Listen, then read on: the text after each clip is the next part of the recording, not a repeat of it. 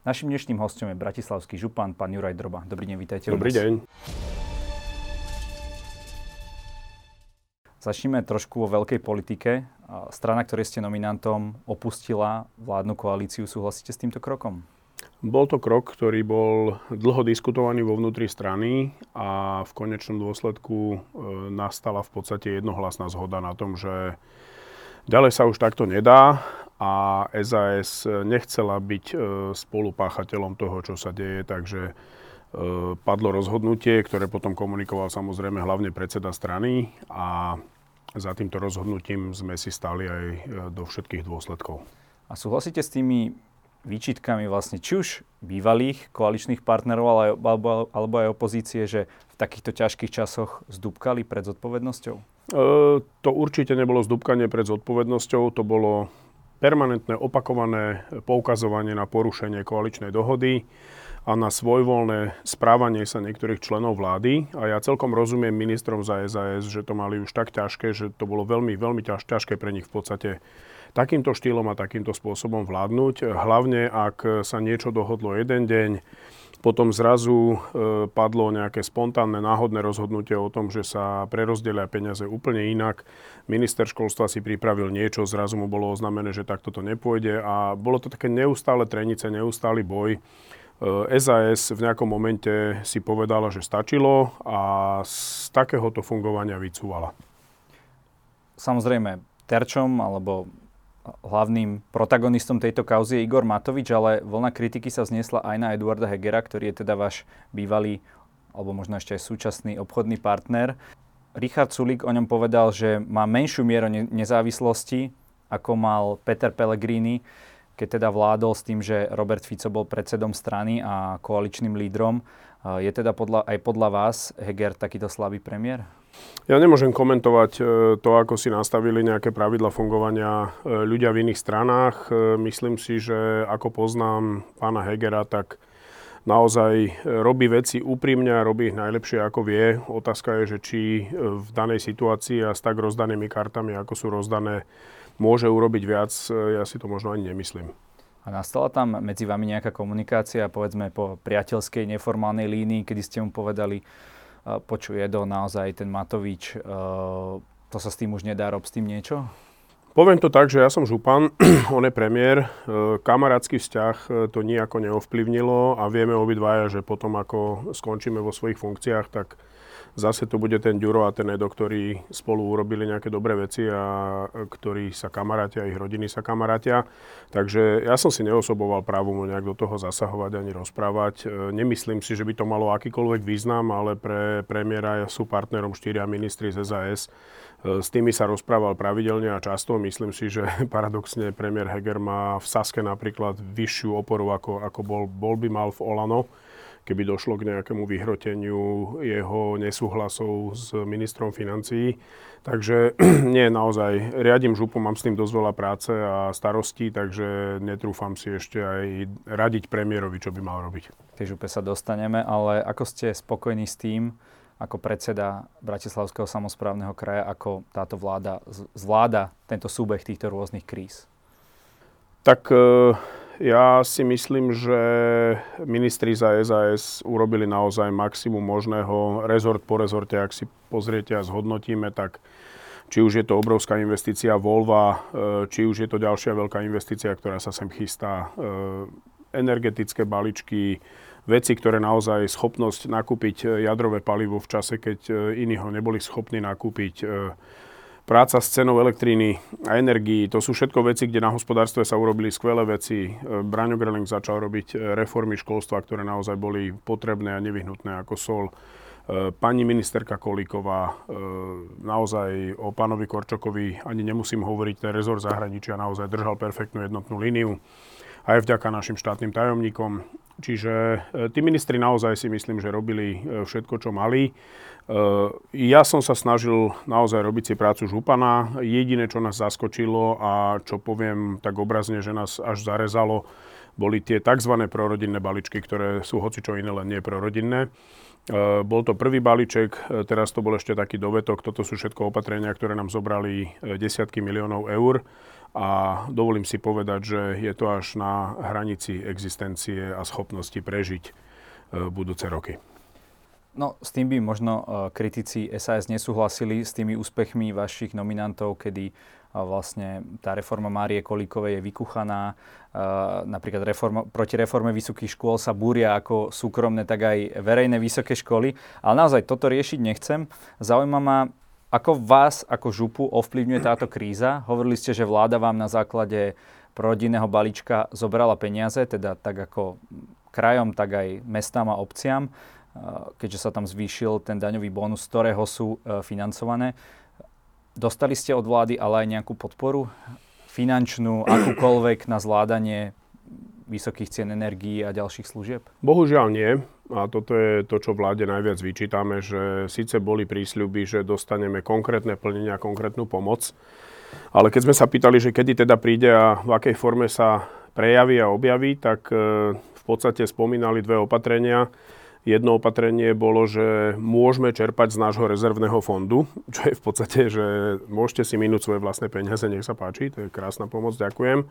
A druhé opatrenie bolo, že dostali ste nejaké pôžičky, ktoré už minister Kažimír nám e, komunikoval ako nenavratné. A dnes sa dozvedáme, že zvážime, že vám od, oddialíme splatnosť tých pôžičiek. Čiže zrazu z nenavratných pôžičiek, s ktorými sme už rátali, že tie peniaze vrácať nebude treba, tam sa jednalo o 15 až 20 miliónov e, na kraj.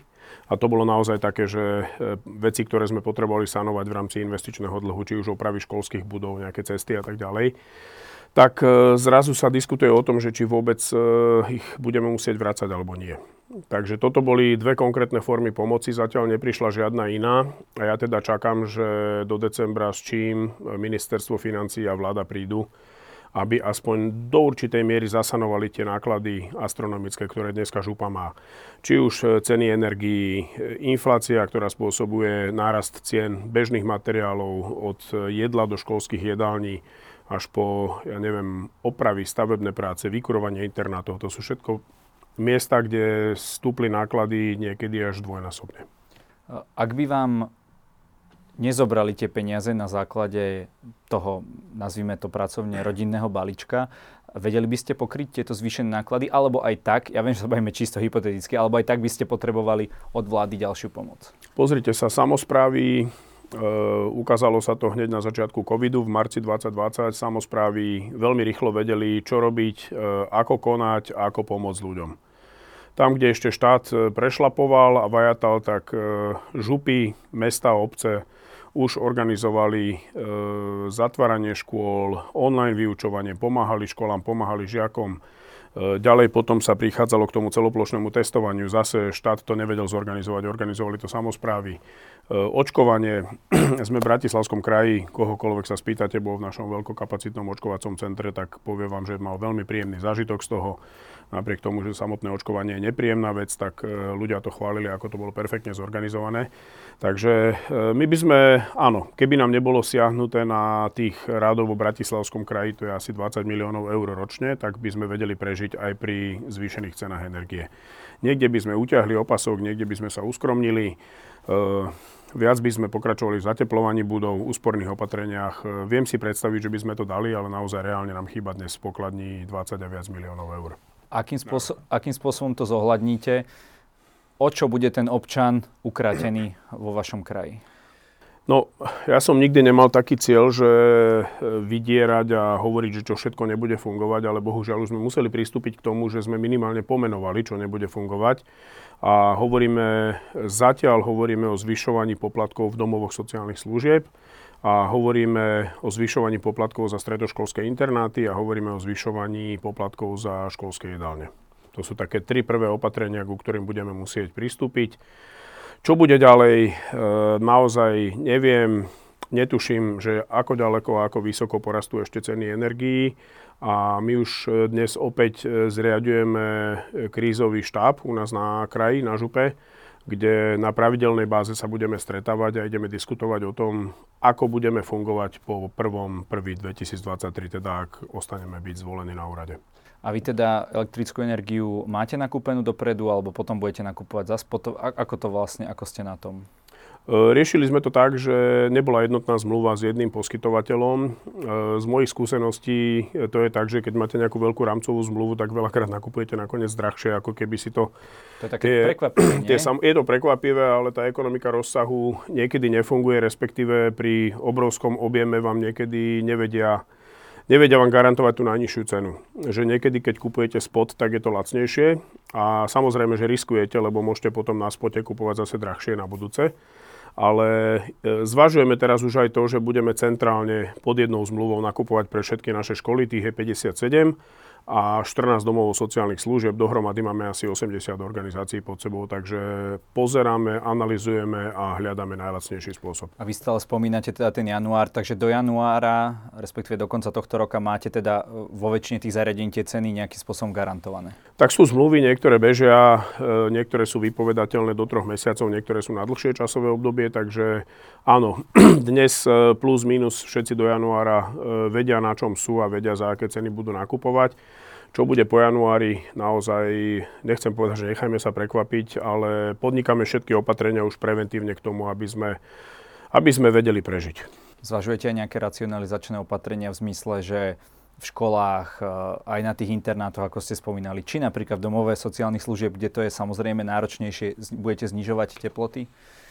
K tomuto opatreniu by sme neradi prišli, lebo potom ohrozujeme zase komfort a zdravie, hlavne to zdravie potrhnem. E, zároveň si myslím, že práve školstvo a sociálne veci sú dve oblasti, kde ak by sme mali šetriť, tak budeme šetriť až úplne na záver. Ak e, sa nebudeme venovať školstvu do takej miery, do akej sa mu župa teraz venuje, tak si myslím, že tento kraj bude stagnovať, Slovensko bude stagnovať. Pre mňa je školstvo a zlepšenie školstva na všetkých troch stupňoch, to znamená na základnom, dokonca aj na predškolskom, základnom, strednom, vysokom. Pokiaľ nezlepšíme naše školstvo, tak budeme stále len ako veľmi priemernou krajinou na, chvostu, na chvoste Európskej únie.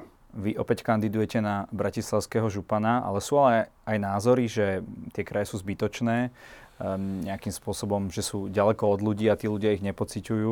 Čo hovoríte na tento názor? Mali by sa kraje zrušiť? Poďme debatovať o tom, ako by mala vyzerať e, verejná správa a samozpráva. E, myslím si, že tá reforma z roku 2000 alebo 99-2000, keď sa robila, tak e, ako keby skončila na polceste a ja si skôr dnes myslím, že nedávajú zmysel malinké obce o 50, 100, 200 obyvateľoch, že ten krok by mal byť skôr práve zo spodu, že sa zlúčia tie menšie obce.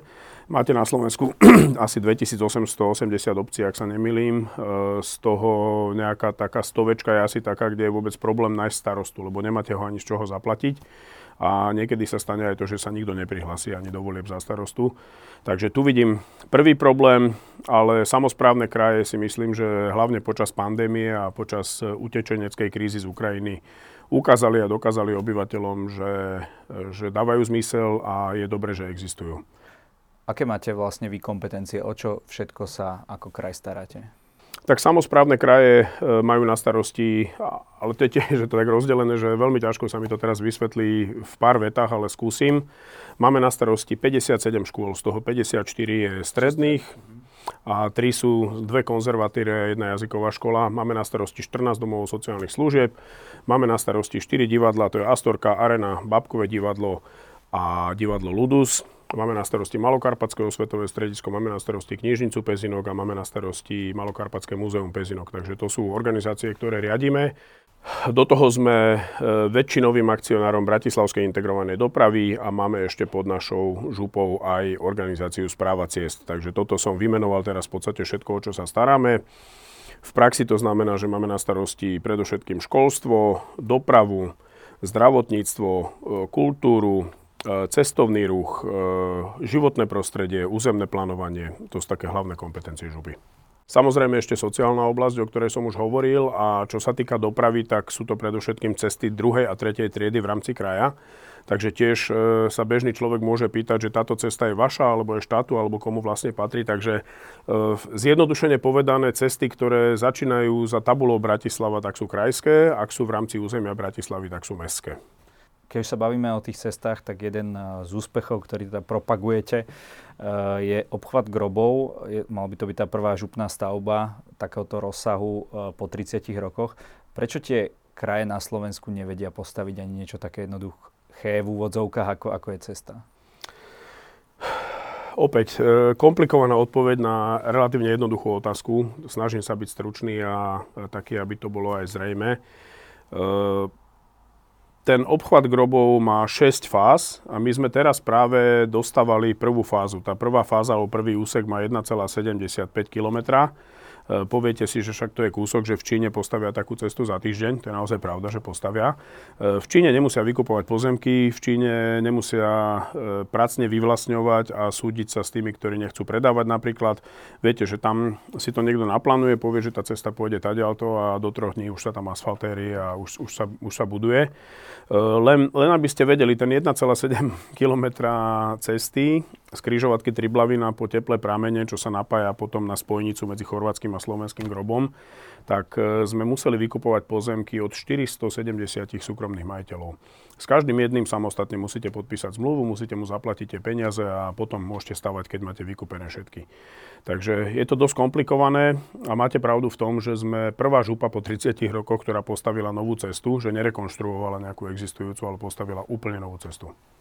OK, takže je to, je to zrejme problém našich uh, zákonov a iných vecí.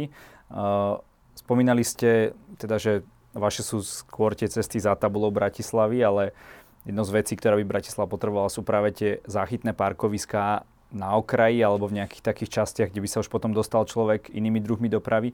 Prečo toto ešte nie je hotové a čo ste vy v tom ako župan za posledných 5 rokov urobili? No my ako župa sme e, robili a po, spolu podielali sa na, spolu s mestami a s obcami v rámci kraja na šiestich záchytných parkoviskách, ktoré už dnes stoja. E, uvediem príklady, sú to Šenkvice, sú to Malacky, e, je to Ivanka pri Dunaji, je to Bernolakovo, a ešte ďalšie dve, tie teraz hlavy vám neviem povedať, lebo naozaj sme behali veľa po kraji a máme v pláne ďalšie. Čiže áno, zachytné parkoviska sú cesta a ja budem rád, keď ich budeme e, stavať viac a viac. Tam je ale potom problém, že tie vlaky napríklad v rannej špičke už sú tak preplnené, že jednak sa nezmestíte do vlaku, alebo sa ďalší vlak alebo ďalšia súprava vlaková nedostane na kolajnice, lebo prioritu majú medzinárodné expresy, potom je tam nejaké kargo a tranzit potom sú celoštátne vlaky, až potom idú tie krajské a lokálne vlaky. Takže vy už ani nemáte vlastne, keby aj železnice Slovenskej republiky mali e, vozový park a v zásobe lokomotívy a vlakové súpravy, tak ich tam už pomaly nemajú kde obchať do toho harmonogramu.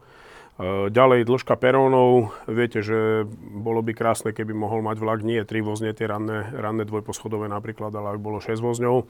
Ale v mnohých obciach máte príliš krátky perón a potom z hľadiska bezpečnosti samozrejme nemôžete nechať ľudí nastupovať z, tej, z toho štrku alebo z tých kameňov, čo sú miesto perónov.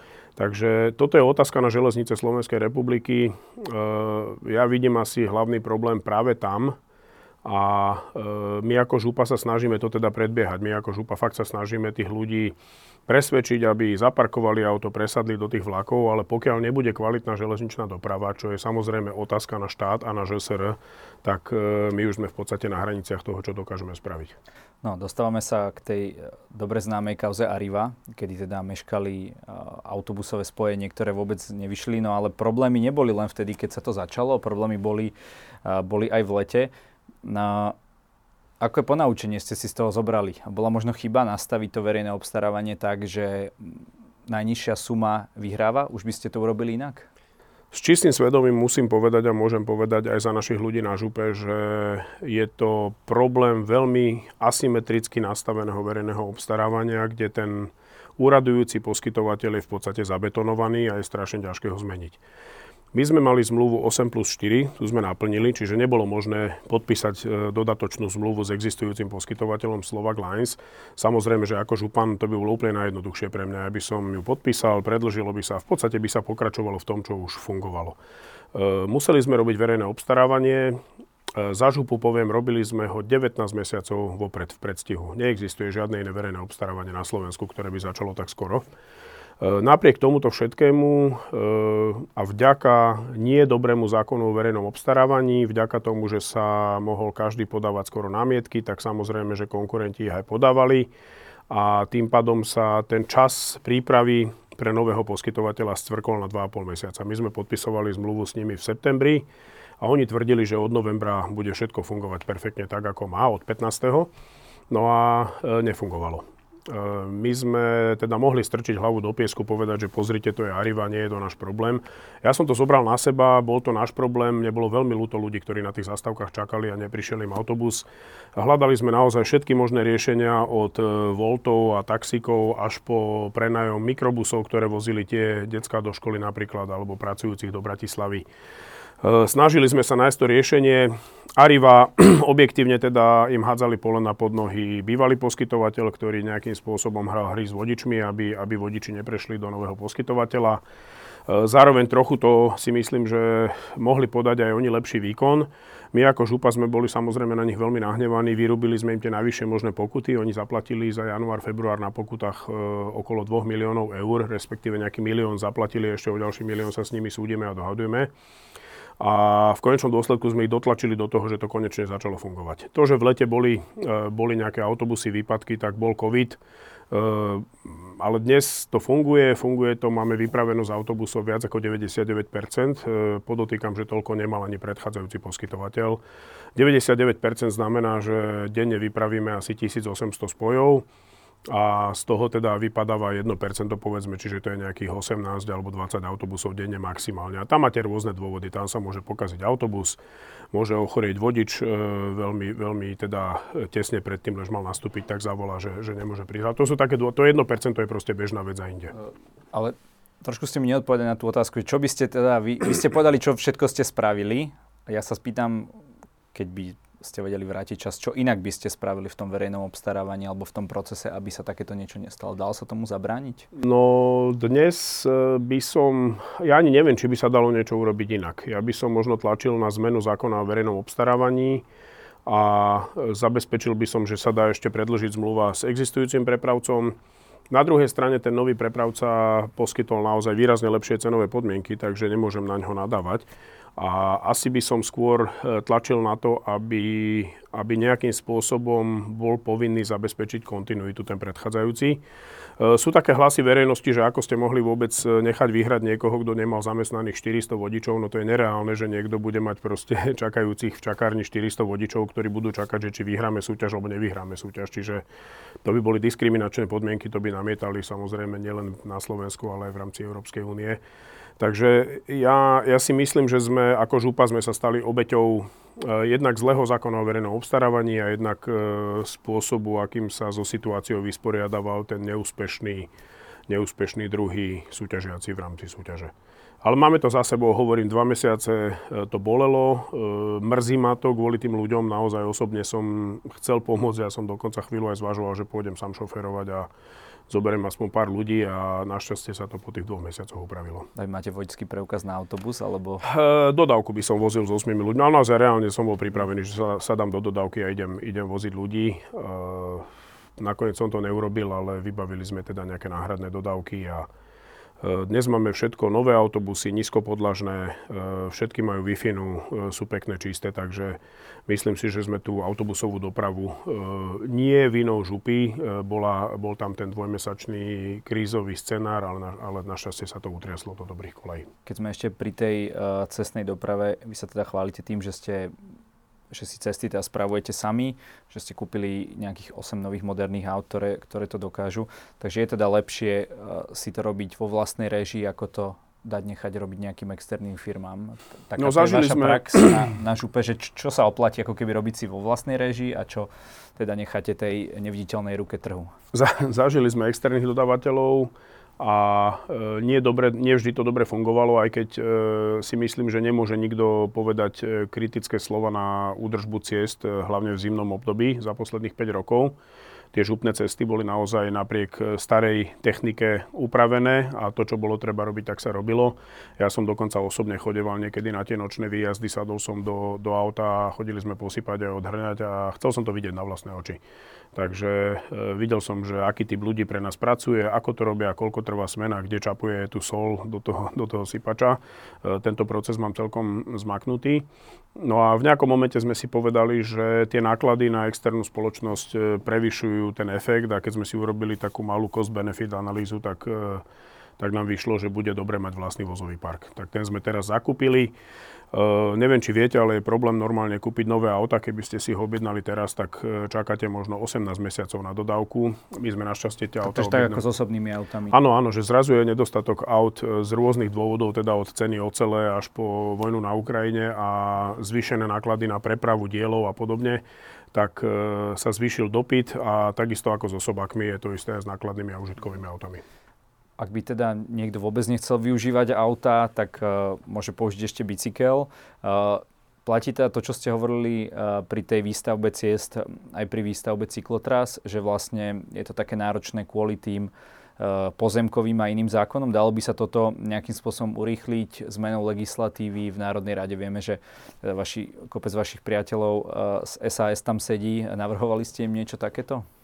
E, tej téme cyklotras e, sa venujú aj niektorí poslanci aj zo Sasky a zároveň máme my na župe nášho cyklokoordinátora, existuje mestský cyklokoordinátor. E, sú to správni ľudia na správnych miestach a tí robia naozaj maximum. Ešte rozlišujeme medzi cyklodopravou a cykloturistikou, to je veľmi dôležité. Ja som zastancom obidvoch samozrejme. Problém cyklotras je často v tom, že máte rôznych majiteľov, niektorí chcú predať, niektorí dokonca nechcú predať. E, my ako župa napríklad počúvame veľké stiažnosti na cyklotrasu z Devina do Devinskej Novej Vsi popri rieke Morava. E, je to naozaj taký malý tankodrom. Ja po nej jazdievam dosť často, takže viem. A to, to nie je župná cyklotrasa. To je cyklotrasa, ktorá je v majetku, ak sa nemýlim, Slovenského vodohospodárskeho podniku a nám zákon neumožňuje, ja už by som dávno na to vyčlenil rozpočet na župe a jednalo by sa radovo o nejakých možno 300 tisíc eur, ale nám zákon neumožňuje laicky povedané prísť a vyliať a zvalcovať asfalt na cudzom majetku. Investovať do cudzieho Nie je to náš majetok, čiže, mm-hmm. čiže mňa to fakt veľmi mrzí, lebo som jeden z tých, ktorí by naozaj ocenili, aby tam bol pekný nový asfalt. Ale to sú také tie limity, na ktoré narazíte, keď nastúpite do úradu a chcete meniť veci a robiť ich, tak jednoducho niektoré vychádzajú, niektoré vieme možno aj takou, takými lisťami, vieme ich e, okabatiť v tom dobrom slova zmysle a vieme urobiť aj to, čo vyzerá najprv nemožné. No a potom sú také, kde jednoducho nesmiete porušiť zákon. Takže vodoho- hospodárskym podnikom ste sa nedohodli, aby vám možno prenajali ten povrch alebo... Rokovali sme, e, ideme rokovať ďalej. E, mala by to byť aj vec e, mestskej časti Devín, aj mestskej časti Devínska Nová Ves, takže, ale hlavný problém je v katastrálnom území obce Devín teda mestskej časti Devín, pardon. Mhm. Poďme ešte na, na tie ďalšie témy. Vy propagujete deinštitúty, to som si, ja som si to cvičil a vidíte, že vy, vy ste v tom uh, 10 doma. slabičné slovo, asi najdlhšie, uh, ako som kedy počul. Ospravedlňujem sa. Takže teda čo to je a ako to môže zlepšiť naše sociálne služby? Ja vám to zjednoduším, my to voláme interne, že DIčko, že DI tak e, je to laicky povedané e, spôsob, ako transformovať veľké domovy sociálnych služieb, ktoré majú tie najväčšie okolo 200 obyvateľov alebo 200 klientov, na zariadenia rodinného typu. To sú také domčeky, alebo často to bývajú dvojdomy. Ten architektonický návrh je veľmi podobný, sú to také účkovité. Máte jednu bunku pre šiestich ľudí, druhú bunku pre šiestich a spája to vlastne spoločná jedáleň a spoločenská miestnosť. A je to o mnoho humannejšie, aj tí ľudia sa tam lepšie cítia a naozaj sa cítia skôr ako rodina. Čiže už to není, že bývam v nejakom paneláku s ďalšími 200 200 e, klientami, ktorí majú rôzne stupňa odkazanosti, ale v našom prípade sú to naozaj často tie najťažšie 5, 6, 7. Ale zrazu sú v rodinnom prostredí, majú tam nejakú zahradku, e, pestujú si vlastné bylinky, e, spoločenské hry hrávajú v tej spoločenskej miestnosti a sú si aj bližšie, lebo ich je menej. Uh-huh. Takže toto by mal byť ten Toto ten je správna cesta, je to, ja, ja to nazývam, že taký škandinávsky model sociálnej starostlivosti, lebo či chceme, či nie, tí Nóri, Švedi a Dáni nás naozaj o 30 rokov predbehli v tejto oblasti. Nebude potom na toto treba ešte viac toho chybajúceho personálu? E, bude, je to náročnejšie aj na náklady, lebo keď varíte naraz pre 200 ľudí, tak tá cena je iná, ako keď varíte pre 16 alebo pre, pre, áno, pre 12 ale snažíme sa to vykryť a áno, evidujeme, že je veľký dopyt po nedostatok personálu. Mnohí ľudia, ktorí robia e, v zariadeniach sociálnych služieb, tak pre nich to je, nazval by som to, že celoživotné srdce a rehola. Lebo nerobia to určite pre peniaze. Ak by to robili pre peniaze, tak idú o 20-30 km do Rakúska ďalej. Tam je obrovský dopyt pre tých ľudí, ktorí sú vyškolení. Keď spomíname tie nedostatkové profesie, ako chcete prilákať e, lekárov do kraja? No, e, prejdeme potom k téme školstva, ale toto nesúvisí s tým, lebo lekárska fakulta nepatrí pod Bratislavský samozprávny kraj. Ale uvedomujeme si, ja vám poviem teraz pár čísiel, ktoré sú také, že e, s čím musíme pracovať. Prvé číslo je, že priemerný vek pediatrov je nad 60 rokov v Bratislavskom samozprávnom kraji. E, čiže e, viac ako polovica z týchto ľudí, keby sa rozhodla, že chce ísť do penzie, tak zajtra môže ísť a nikto nemôže povedať ani MKF. To je jedna vec. A druhá vec je, že máme akutný nedostatok všeobecných lekárov, teda nielen pediatrov. A tam ten relatívne vysoký vek je takisto problém, že nevieme, dokedy budú pracovať a dokedy ich to bude baviť. Zároveň je na nich obrovský nápor. E, každý má tú kapitáciu 1000 1500-2000 eh, klientov jednoducho. A čo budeme musieť robiť je naozaj apelovať na lekárske fakulty, eh, všetky tri, ktoré, Bratisl- teda, ktoré na Slovensku máme, možno nejaký nábor robiť a začíname poskytovať taký štartovací balíček pre tých, ktorí si chcú zriadiť svoju ambulanciu v našom kraji. Uh, hovorím, že je to boj o každého jedného lekára. Teraz, teraz nedávno sme, sme jedného plúciara uh, v podstate presvedčili, aby si otvoril ambulanciu v kraji a pneumologa, teda správne povedané. A toto isté musíme robiť aj so všeobecnými, aj s pediatrami. Štartovací balíček bude obnášať nejaký cash, nejakú hotovosť, za ktorú si oni nakúpia základné vybavenie ambulancie. A dnes už zvažujeme dokonca aj to, že budeme poskytovať nejaký typ ubytovania alebo zvýhodneného ubytovania pre mladých lekárov. Váš protikandidát, pán Mašgut zo Smeru, vás kritizuje, že nič nerobíte s tým, aby sa teda odpredala poliklinika tehelná. Samozrejme, MH Management boli teda bývalí nominanti SAS. Mohol by takúto polikliniku alebo tú budovu respektíve odkúpiť kraj, aby tam bola naozaj garantovaná zdravotná starostlivosť v tom novom no, meste? Je to ľubivá populistická, čisto populistická téma, na ktorej sa priživujú niekoľkí kandidáti, nielen na župu, ale aj na mesto. E, dokonca niektorí miestni a mestskí poslanci sa tvária, že ako by to oni kúpili, ako by to prevádzkovali perfektne, e, keby ovládali základnú matematiku alebo mali nejakú lacnú kalkulačku vrátane pána Mažguta, tak by si to spočítali a pochopili by, že ako správny a dobrý manažer by si v živote nemohol dovoliť kúpiť polikliniku na, na Tehelnej. Takže je to pre mňa populizmus. E, jednoducho kraj nemá na to, aby toto prevádzkoval, ani to dokonca nie je jeho funkcia. A ministerstvo hospodárstva zase tiež má svoje limitácie, za akú cenu a podľa akého znaleckého posudku môže, e, môže tú budovu vôbec niekomu odpredať.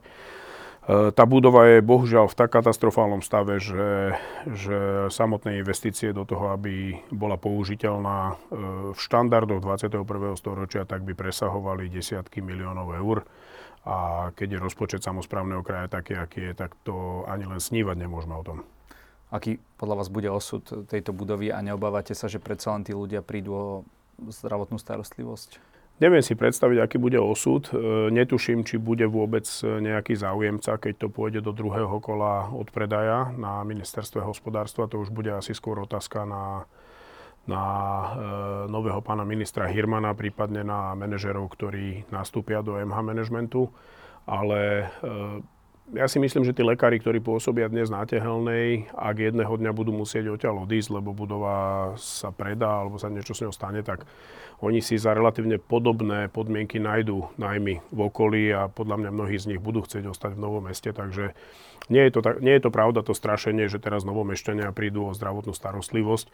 Tí, čo tam chodia, tak tam chodia k svojim špecialistom a myslím si, že tí špecialisti určite si nájdú priestor niekde inde. Ja budem samozrejme rád, pokiaľ bude tá tehelná fungovať, ale tá budova je naozaj vo veľmi zlom stave. Keď sme pri tom populizme, tak iný váš protikandidát, pán Velič, vás kritizuje za informáciu o rakúnskej skládke, ktorá prišla krátko pred voľbami. Nie je tiež toto priživovanie sa na nejakej téme, keď ste 5 rokov županom? Každý robí, čo, čo môže. E, tú tému sa snaží víriť pán kandidát Velič. A ja som na tú tému upozorňoval už pred minulými voľbami. Podnikli sme konkrétne kroky aj s, so starostom v Rakune. E, rokovali sme dokonca aj na ministerstve. To je téma, ktorá naozaj patrí e, pod ministerstvo Eh, pán Velič je súčasťou tejto vlády, takže on mal byť prvý, ktorý klopkal na ministerstve životného prostredia na dvere, pýtal sa, že čo sa ide robiť. Bolo navrhnuté ešte predchádzajúcim ministrom, bolo Laslom Šomošom riešenie kapsuláciou. toto riešenie z môjho pohľadu bolo dobré a ja netuším, prečo sa k nemu nepristúpilo. Keď sme preberali teda dopravu, e, zdravotníctvo čiastočne, tak poďme aj na školstvo. Vám sa podarilo v Bruseli baviť 60 miliónov eur na rozšírenie kapacít škôl. To sa vám ako podarilo a mal by teraz e, každý nejaký župan alebo každý kraj chodiť do Bruselu si takéto niečo vybavovať? Ne, ne, nestalo by toto za nejaký koordinovaný postup? Alebo...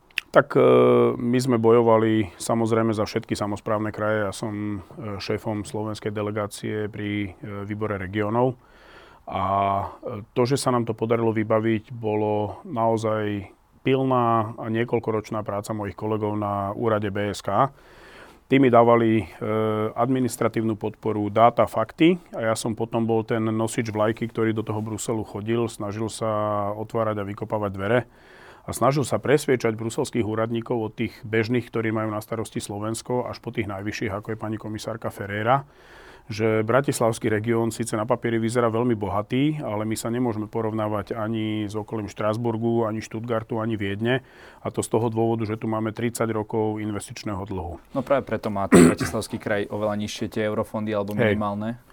No a to sa nám práve podarilo zvrátiť. To, že som do toho Bruselu chodil, nakoniec presvedčilo e, komisárku aj ten aparát, a vybavili sme okrem iných vecí, ktoré sa zmenili v tom, čo môžeme a nemôžeme čerpať, tak sme okrem iného vybavili aj to, že Bratislavský kraj dostal 63 miliónov eur práve na podporu starostov a primátorov na výstavbu základných škôl. Toto je pre mňa zásadná informácia. Opakujeme to 63 miliónov eur a z nich urobíme 26 projektov. E, dva sú už hotové. E, nedávno sme otvárali základnú školu v Chorvátskom grobe. E, čo skoro budeme, e, teda poklepávali sme základný kameň na Ostredkovej v Ružinove a pôjde to jedno za druhým, takto 26 projektov. Teraz nadstavujeme školu v Stupave. Tak ale to budú tam mestské, mestské školy, nie krajské. Obec, e, to budú základné školy, tie patria pod mestské časti. Áno, tak, tak som to myslel. Takže vybavili ste vlastne pre, pre iných. Tak ale sú to naši obyvateľia. Ja som ako župan zodpovedný za všetkých, ktorí tu žijú a v princípe tam, kde najviac tlačí trň v pete, tak to riešime. 89 starostov, ak sa ich spýtate, možno s výnimkou dvoch, troch by vám 86 povedali, že ak mi chcete pomôcť, tak mi pomôžte vybaviť peniaze na základku a na škôlku. Na tom a, pracujeme. A aké sú vaše top 3 priority, ak by ste teda boli zvolení županom a ku každej tej priorite mi prosím vás potom povedzte aj nejaký časový rámec, kedy by mali byť tie veci dokončené, aby to nebolo tak v nedohľadne? Mojou prioritou naďalej e, ostane školstvo. Nehovorme, že nedohľadne, lebo ja som e, ako prvý župan e, prezentoval programové vyhlásenie na začiatku môjho volebného obdobia v roku 2018. A z tých 110 bodov sme asi 80 naplnili, 20 je rozpracovaných a iba nejakých 4 alebo 5 sme nesplnili z rôznych dôvodov. Ja som to veľmi transparentne komunikoval, čiže moje volebné obdobie považujem za úspešné, lebo sme naplnili v podstate všetko, čo sme si zaumienili. V druhom volebnom období ostane pre mňa absolútna priorita školstvo. A to školstvo sa bude uberať hlavne cestou e, športových, e, teda školských kampusov. Jeden bude taký e, rehabilitačno-športový, to by malo byť na konci Petržalky pri Slnečniciach. Tam má župa veľký 9,5 hektarový pozemok a našim spoločným snom bolo vybudovať tam športovisko a školu. Vyzerá to teraz tak, že máme na to prostriedky a v druhom volebnom období by sme sa do toho naplno pustili. To je, to je prvá téma.